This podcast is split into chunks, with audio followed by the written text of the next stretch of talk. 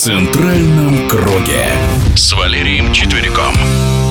С каждым годом российские футбольные клубы все хуже выступают в Еврокубках, и несмотря на большое количество легионеров, уровень премьер-лиги падает. В нашем эфире заслуженный тренер России Валерий Четверик.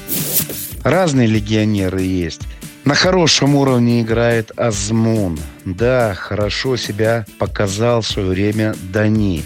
Это уровень игроков.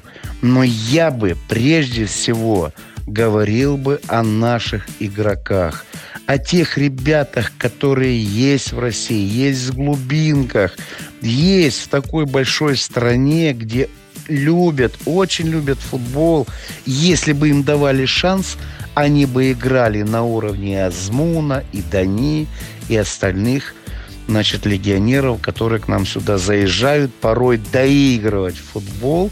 И здесь э, они деньги получают. Они зараб... на заработки приезжают. Вот раньше работяги, значит, мужики, и сегодня, наверное, ездили на север, значит, э, зарабатывать деньги. А к нам сегодня приезжает футбол. Стыдно.